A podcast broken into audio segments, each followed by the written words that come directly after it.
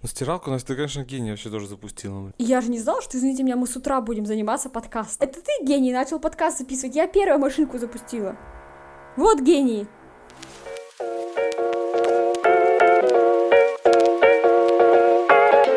Привет, меня зовут Трофим. Я режиссер-оператор, снимаю клипы, рекламу, коммерческие видео и документальный проект. Всем привет, меня зовут Настя, и я фотограф. В этом подкасте мы делимся своими наблюдениями и мнением, рассуждаем о фильмах и людях, которые их создают, и в целом рассказываем о себе, о видеопроизводстве и фотографии. Наши проекты на этой неделе. Над чем мы работали, что поняли, какие выводы сделали. Начнем с тебя. А, я начала сотрудничать с модельной э, школой. Они пригласили меня в качестве фотографа. И мне нужно было фотографировать э, моделей, каждую моделью в трех разных образах. Это снэпы, то есть просто в нижнем белье. Это тесты, где у них просто обычная casual одежда и обычный макияж. И креативы, это где их уже как-нибудь необычно красят и необычно одевают. А, это было очень тяжело. Было всего 36 моделей, и я работала, получается, с 8.30 до 7 часов вечера без остановки. У меня был один перерыв на 5 минут, чтобы съесть банан, и то, который я попросила не банан, а перерыв. Вот. Далее uh, у меня получилось четыре с половиной тысячи фотографий, и мне нужно было еще их всех отсортировать по каждой модели, плюс еще сделать отбор фотографий. 10 снэпов, 5 креативов и 5 тестов. Это я делала в течение нескольких дней, и что тоже далось мне не супер легко, но вот э, в это воскресенье я снова буду для них снимать. Для меня это новый опыт.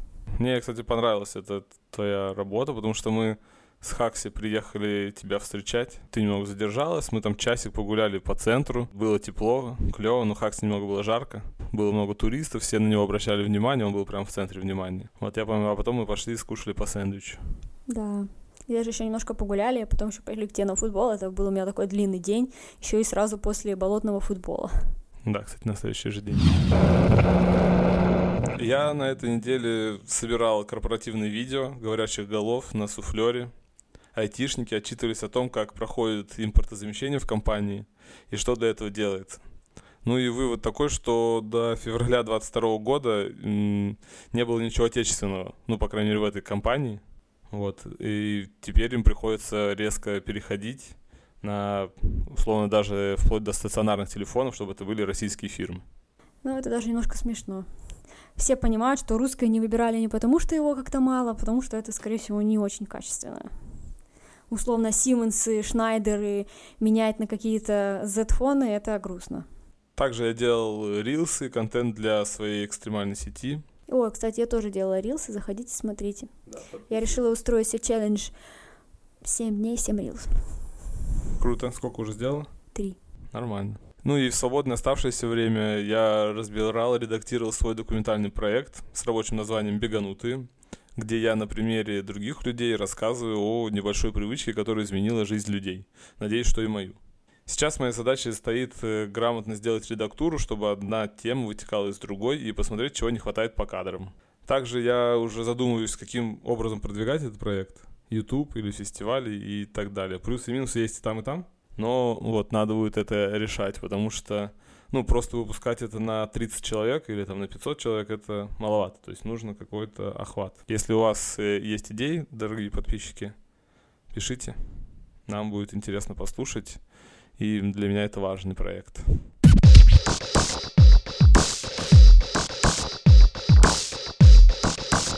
Следующая рубрика — это личные события недели, что вы могли отметить в том, что произошло. И у меня здесь стоит то, что мы открыли для себя вейксерф, возможно, нашли для себя новые увлечения или увлечение лета, по крайней мере. Нас позвал мой друг фотограф Коля, за что ему большое спасибо. Расскажи свои впечатления. Ну, я согласна, да, что это впечатление недели. Это было круто. Я вообще обожаю все летние и водные виды спорта, хотя плавать я не люблю. Но на вейке ты прям ощущаешь себя, ну, вообще как-то по-другому. И на следующий день болит все это точно. Но еще одно из таких грандиозных событий — это наша велоночь, а, где мы проехали 70 километров, катались всю ночь, встретили рассвет, посмотрели на разводные мосты. И, в принципе, у меня в запрещенной сети можно хайлайтсах посмотреть, как это все проходило. Велоночь я бы, да, тоже отметил. Это уже наше традиционное, то есть катание на великах. Мы, наверное, сколько, два или три года подряд устраиваем подобные. Вот, за это лето еще осталось проехать из Солнечного до Питера. Ну и в целом, в целом по впечатлениям просто, ну да, мы меняемся. Даже сейчас я не скажу, что это было прям сложнее, но это были другие эмоции, чем когда мы там были там три года назад, первый раз так выезжали. Что-то пробовали, катались, разводили мосты. Здесь уже, конечно, приходилось помогать людям. В общем, получилось круто. Мы спланировали маршрут и проехали по нему. Да, было, конечно, под конец уже было физически тяжело каждому из нас, но это нормально. Все-таки это не 5 километров, это 70 километров, поэтому это все нормально. Все равно было круто. Я думаю, еще расскажи про запоминающийся проезд по туннелю через под канонерку. А, да. Один из пунктов маршрута это был остров Канонерка, посмотреть на ЗСД красивую освещенную. И там нужно было, ну, единственный способ туда добраться, это проехать по туннелю, по которому, кроме тебя, еще, соответственно, ездят машины, и это было пипец как страшно. Ты несешься со скоростью 30 км в час по этому туннелю, на тебя едут машины, вместе с тобой едут машины, звуки там все усиливаются, тебе кажется, что на тебя поезд или какая-то фура несется, и тебе кажется, что обязательно тебя собьют. Ну, в общем, страха я натерпелась капец и особенно понятие того, что обратно надо будет то же самое сделать. И обратно, мне кажется, все машины с канонерки решили именно уехать в тот момент, когда я проезжала по этому туннелю, ну, все мы. Просто подряд машин 7, вдо, ну, как бы рядом с тобой. Ну, короче, страшно, но впечатление такое запоминающееся. Ну и еще было две, наверное, такие отметки на нашем маршруте. Это разборка питерская. На Ваське нас застала жесткая драка. Там чувака прям вырубили, вызывали скорую. Ну, мы, откровенно говоря, не захотели ни во что это вписываться и просто уехали. Ну, а второе, это уже под утро на Крестовском, там, на вот этой деревянной набережной. Э, женщины, которые купались, и, видимо, чего-то искали, ко всем ходили, приставали. Ну, собственно, тоже такой интересный момент. Что, кстати, наш вывод по поездке, который мы просто были в шоке о том, что, блин, ну люди, походу, не могут без алкоголя вообще представить никакого, там, не знаю, выхода в свет. Мы ехали по всем там районам, и не только по самому центру, просто по каким-то спальным районам, по Коломне. Просто кругом стоят люди, бухают, кругом мусор, бутылки, и то есть просто все пьянющие. И на набережной на разводе мостов просто толпа пьяных, еще и с детьми, и ну все это не супер было приятно смотреть. Да, с этим соглашусь. Это уже в последнее время мы тоже стали замечать, что очень много э, даже днем ты можешь идти, например, вот недавно мы по мойке шли по набережной, там ну, ни одна, ни один человек пьяный нам встретился, очень много мусора, и это, конечно, как-то удручает, становится действительно грустно. И вот тут, кстати, можно мое наблюдение одно заметить, я хожу в Дикси, ну, за покупками где-то там раз в два дня, в три, и очень часто, особенно по вечерам, я всегда делаю для себя заметочку, потом прихожу, Трофиму рассказываю, говорю, вот передо мной в очереди люди купили алкоголь, за мной три человека тоже, и каждый с алкоголем обязательно, хотя бы одна бутылочка пива, ну, будет. Но одна — это минимум, у людей обычно по 5-6. Как эта тенденция на алкоголизм меня как-то напрягает. Может быть, конечно, это, знаешь, синдром типа красных машин, что мы с тобой там уже полгода, год, наверное, почти не пьем. Возможно, и поэтому там замечаем и циклимся на этом. Сейчас поговорим о кино. Фильм «Великая красота» Паула Соррентино, 2013 год, лучший фильм на иностранном языке. Получил Оскар? Да. Ты не знала? Ты сказал, диалог поддерживать надо. Ну. Я знала. Выбрал этот фильм после интервью с Солодниковым. Вот, и немного ожидал о том, что это фильм, ну, будет больше такой научно-исторический, а, там, о Риме, о каких-то там музеях и тому подобному, но на деле же это немного по-другому оказалось. Ну, мы с тобой его вместе смотрели. Расскажи тоже свои впечатления и что ты ожидала. Возможно, я ожидала примерно такого, но мне фильм не очень понравился. Я, наверное, такой не очень люблю. Не совсем я его поняла. Плюс меня, например, даже не воодушевила картинка. Мне она не показалась какой-то прям очень красивой очень мало Рима. А были, да, какие-то моменты, но, например, мне не захотелось в Рим поехать после этого фильма. Например, когда мы смотрели Вики, Вика, Кристина, Барселона, там прям хотелось в Барселону съездить, ну и фильм такой, ну, немножко, конечно, другой. И там много таких кадров, наоборот, для меня не эстетических, как там потные люди танцуют в клубе, какие-то там стриптизерши, крупным планом рот, лицо. Мне вот от таких кадров обычно ну, неприятно.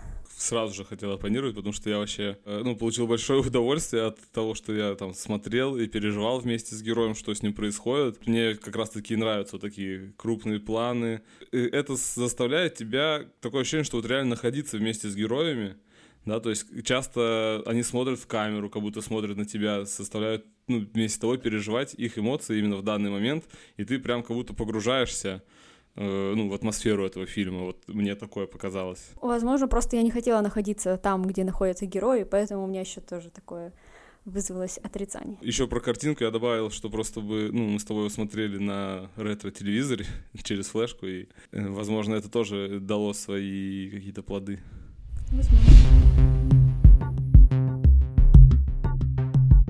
Я выписал себе несколько фраз из фильма. И, возможно, и одну из них наши слушатели услышат э, в следующей рубрике. Это цитаты недели, которые, может быть, как-то откликнулись у нас. Дальше я хотел сказать про оператора, который снимал этот фильм, Лука Бегатца. Он уже несколько проектов делал совместно с Сарентино. Ну, такие как сериалы «Молодой папа», новый папа. И ну, за счет э, очень много симметричных кадров, которые, где, например, основной объект находится по центру, все линии ведут нас к нему. Вот, мне показалось, что это эстетически красиво, и, ну, это приятно наблюдать. Мне так было.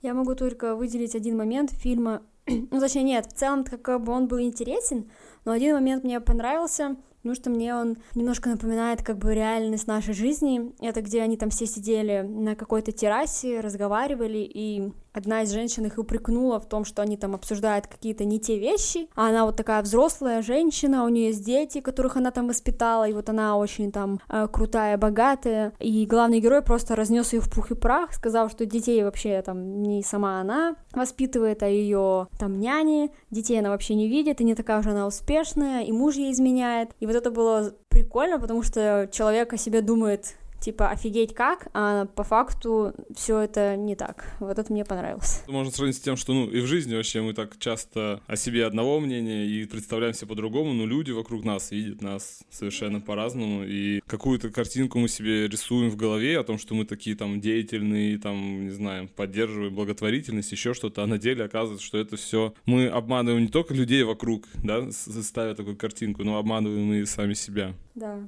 я еще и в целом подумал о том, что жизнь богемы, да, и ну, таких людей, которые там вот представлены в фильме, да, что они, в принципе, к 60 годам там сохранились неплохо, и хорошо бы и нам так э, сохраниться и вести такой образ жизни, чтобы там в 65 выглядеть как герой фильма, а не так, как там наши пенсионеры. Ну да, согласна. При том, что он там каждый день пьет вино, где-то тусит. Да, согласимся. Пить нельзя, алкоголь это вредно. Что после фильма ты подумала, когда мы его посмотрели? Первая мысль была, что этот фильм я бы не пересмотрела, точно еще раз. А, и, наверное, какие-то вопросы в голове, что должна была я понять из этого фильма, почему человек снял этот фильм, почему его наградили Оскаром. Вот такие моменты. Не то, что типа фильм настолько дерьмо, как вообще он там выиграл Оскар, но просто какую мысль до нас хотел донести автор, и почему фильм называется «Великая красота». Мне также понадобилась пояснительная бригада после просмотра. Я отправился на YouTube, посмотрел несколько коротких роликов, хотя там были некоторые разборы там по часу и полтора, но это уже too much, я не стал это смотреть. Ну, там как-то получилось, что я один. Мне понравилась одна мысль там одного автора видео о том, что вывод фильма такой, что любая, ну, то есть, что герой по факту искал весь фильм великую красоту, которая находилась вокруг него, он просто не мог ее заметить. И о том, что великая красота, какую бы мы ни искали, она может быть в чем угодно, то есть там в «Старушке», которая была монашка такая, которая любила там Бога настолько, и для нее это была великая красота. В городе, в какой-то, ну, в любой мелочи, но главное, чтобы это было искренне. Вот, то, что великая красота, она повсюду. И это мы не можем ее найти, а она вокруг. Следующая рубрика — это документальное кино. Здесь мы обсуждаем документальные фильмы, документальные проекты и все, что с ними связано. На этой неделе я посмотрел фильм Андрея Лошака «Разрыв связи». Это фильм о конфликте в семьях, которые произошли после февраля этого года, где люди там не понимают позиции своих родственников и так далее. То есть внутри конфликт внутри семьи. По факту это классические отцы и дети в основном. То есть там больше история, это типа как э, дети не понимают родителей, родители детей, и от этого там люди уезжают в разные страны, по разным городам, и у них как бы ну, в семье разрыв, могут даже не общаться друг с другом. Но было несколько семей, которые меня больше там удивили. Там, где были условно муж и жена, которые просто по разные стороны баррикад в этом вопросе одна половина не принимает там мнение другой половины. И там было вплоть до того, что они живут в разных комнатах, смотрят разные телевизоры и друг с другом только через дверь разговаривают. Ну вот это было как бы для меня такое жестко отложенное. Ну да, мне сложно представить ситуацию, в которой мы с тобой бы настолько по-разному бы смотрели на что-то. Ну и вообще в целом, если бы на что-то по-разному смотрели, смогли бы мы договориться, это тоже интересно. Была пара, которая, ну, по сути, они живут за границей, у них разный взгляд на этот вопрос. Их только дети типа держат вместе. То есть, и типа они такие, ну, ради детей, да, а так бы уже давно разъехались. Ну, с другой стороны, почему именно этот вопрос а, ставит людей в такое положение? Ну, типа, мы все имеем право на другое мнение, и нет такого, что вот мнение там того или иного человека стопроцентно правдивое. Человек, который по-другому думает, он тоже уверен на сто процентов, что он прав, и он так думает, ну, то есть как бы нет правильного и неправильного мнения, просто есть свое мнение. И, по сути, просто люди не хотят его принимать, да. Видимо, для них это оказалось точкой э, невозврата какой-то. Ну, в любом случае, это грустно, и так быть не должно. Я бы хотел немного еще вернуться к тому о том, ну, как снят фильм вообще в целом, и как он сделан.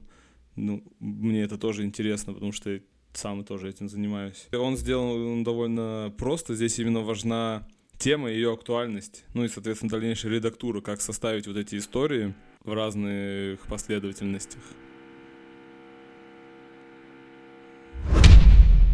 Получается, редакции пивоваров нас уже вообще приучили, что практически каждую неделю можно по несколько таких проектов делать, где там говорящие головы, у них берут интервью, на это накидываются какие-то футажи, ну и, соответственно, выстраивается редактура, что, ну, чтобы все примерно было последовательно интересно.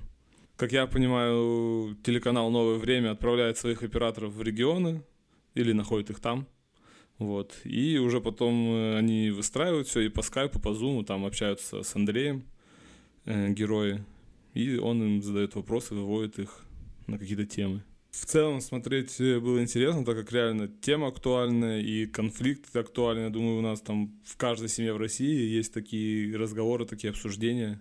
Я даже своей маме отправил этот фильм, чтобы она посмотрела. И, ну, собственно, сказал, что, блин, ну, хорошо, что у нас еще не так, и что мы идем на какие-то друг другу уступки, как-то понимаем позиции друг друга и так далее. Ну, в общем, советую вам посмотреть этот фильм. Я сама еще его не смотрела. Ну, вот я тебе рассказал, тебе хотелось посмотреть? Я стараюсь всю эту тематику обходить стороной, честно говоря. Но это все грустно, печально, и как бы мне это тяжело воспринимать на самом деле.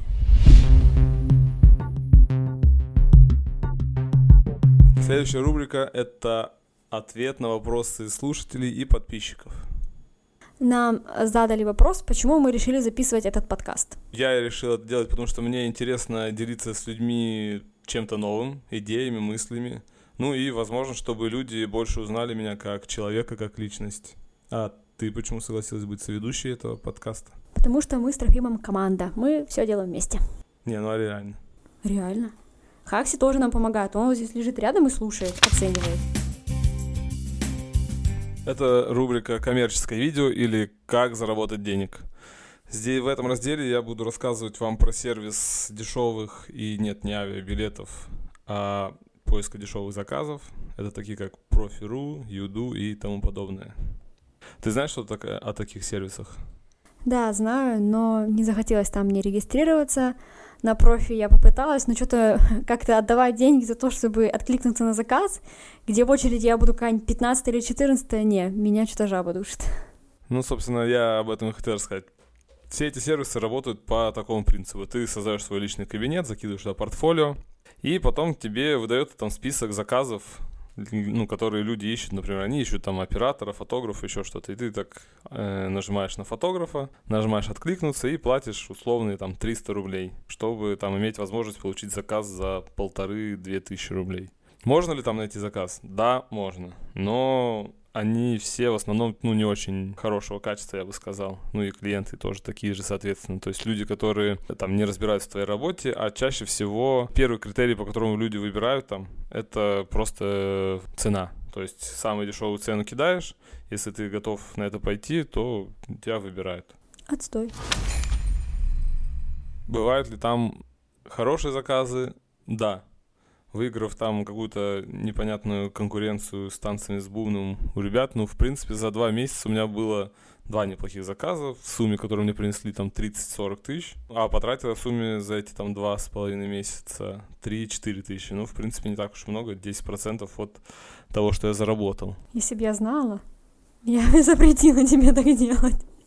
А, а это я, кстати, могу сказать, что я заметил такую вещь, что это, не знаю, как лудомания или наркомания какая-то. Ну, то есть, когда ты приходишь в автомат, закидываешь 5 рублей, и тебе там выпадает 10 рублей. Такой, закину еще 10 рублей, тебе выпадает там э, 50 рублей. Ты закидываешь еще туда деньги, еще, ну, то есть, как на ставках. Ты веришь, что там Анжи Махачкала, Махачкала выиграет Реал Мадрид, закидываешь в какой-нибудь экспресс и постоянно прогораешь. Вот тут также с заказами. Ты постоянно думаешь, блин, ну, соточку закинул, типа придет заказик на там 3000, там на 5000 еще. Ну, короче, какой-то заказик. И как будто ты выиграешь это. Но по факту ты закидываешь, закидываешь, закидываешь, и там из 10 э, людей вообще хоть даже посмотрят твою анкету или нормально, адекватно тебе ответят. А чаще всего там даже ищут, что просматривают анкеты, ничего не отвечают, ничего не пишут, задаешь вопросы людям, э, они также молчат. Надо сделать поиск э, не дешевых, а дорогих э, дорогой работы. Ну вот дорогая работа, мне кажется, в России делается только через сарафан. Хорошо, что у тебя такое есть.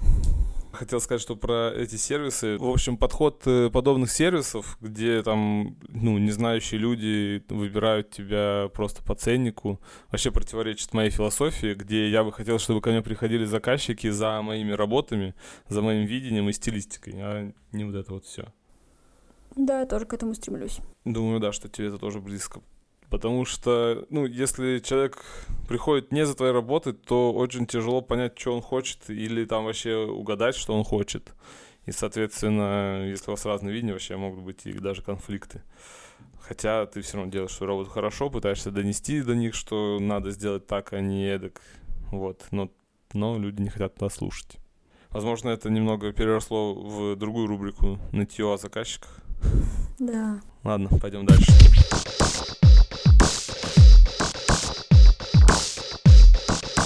Следующая рубрика «Цитата недели». Ой, у меня нет цитаты недели. Ну, ты можешь обсудить э, мои, которые я записал. Ну, посмотрим, если они мне понравятся. Две цитаты из фильма «Великая красота». Первая, которую отмечают многие, это «О бедности не говорят, в ней живут».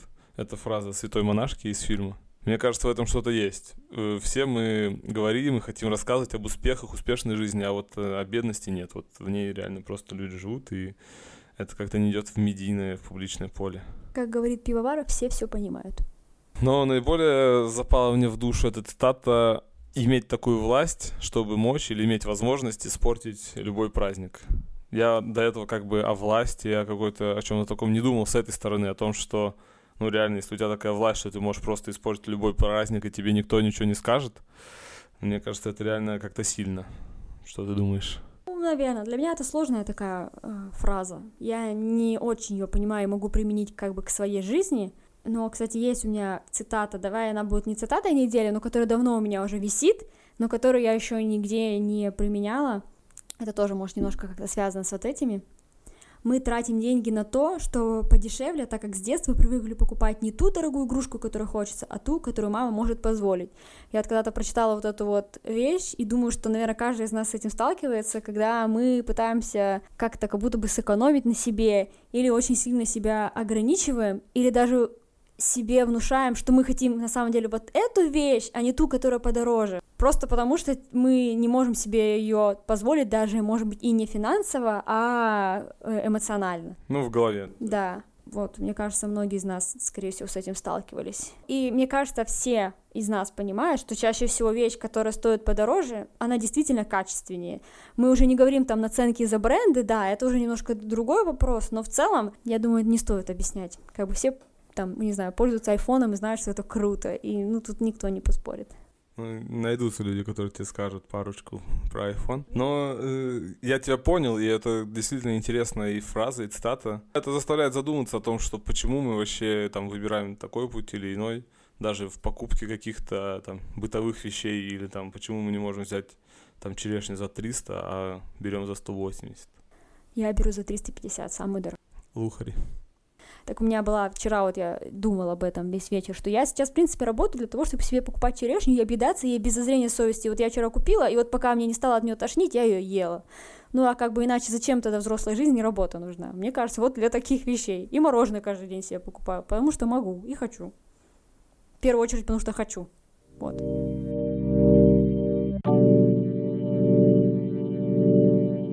Наблюдение как раз это наблюдение тоже мы с тобой застали вместе.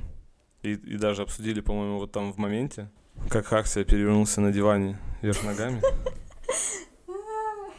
Хасюна просто уже очень ждет, когда мы закончим, и пойдем его мучить. Ну, мы приложим фотку к этому подкасту, в комментарии, что вы сможете посмотреть, как Хаксия нас ждет. Ну или видео. Даст бог, спадет жара, сказала женщина по телефону на соседней скамейке. Честно скажу, меня каждый раз подражает, насколько люди не могут быть недовольны всем. Все там 9 месяцев жалуются о том, что просто холодрыга, зима, когда же скорее лето. Но когда наступает лето и чуть жарче, чем вам, блин, комфортно, или просто больше 25, все начинают ныть в соцсетях там о том, что, о, господи, как так, жара, хоть бы это спало и так далее. Почему люди вечно всем недовольны? Это очень философский вопрос. Я, например, люблю жару. Я за то, чтобы было жарко. Честно, у нас жарко один месяц в году, а все остальное время у нас пипец как холодно. Мне кажется, можно потерпеть. Да даже не то, что можно потерпеть, можно найти в этом наслаждение. Хотя, с другой стороны, я могу понять старых людей, которым просто становится физически плохо. Но тут у меня в Инстаграме было нытье от молодых, что они не работать не могут и умирают. Ну, ребят, вам надо, походу, здоровье поправлять. Это не должно так сильно на вас влиять. Ну, я еще могу сказать, что вот я лично не люблю ни жару, не люблю холод. Но нахожу все силы не ныть постоянно. Спала жара, дал Бог, радуйтесь. Следующее наблюдение — это снова мы были вдвоем возле нашей там любимой кофейни, которая теперь для нас под запретом. Там была открыта дверь, и рядом площадка детская, и два, ну, два парня играли, ну как парни, два ребенка мужского пола. Два мальчика. Да, мальчика. Играли. И один говорит, жаль, нельзя людей на Авито продавать. Я бы своего друга продал и написал, Женя по жизни дебил. Действительно жаль, что нельзя людей продавать. Ну, это просто забавное такое наблюдение и рассуждение мальчика. На этом все. На следующей неделе вас ждут новые рубрики, а некоторые и те же самые. Стабильность – признак мастерства. Пишите свои вопросы в комментарии и в наш телеграм-канал. Спасибо за прослушивание. Всем пока.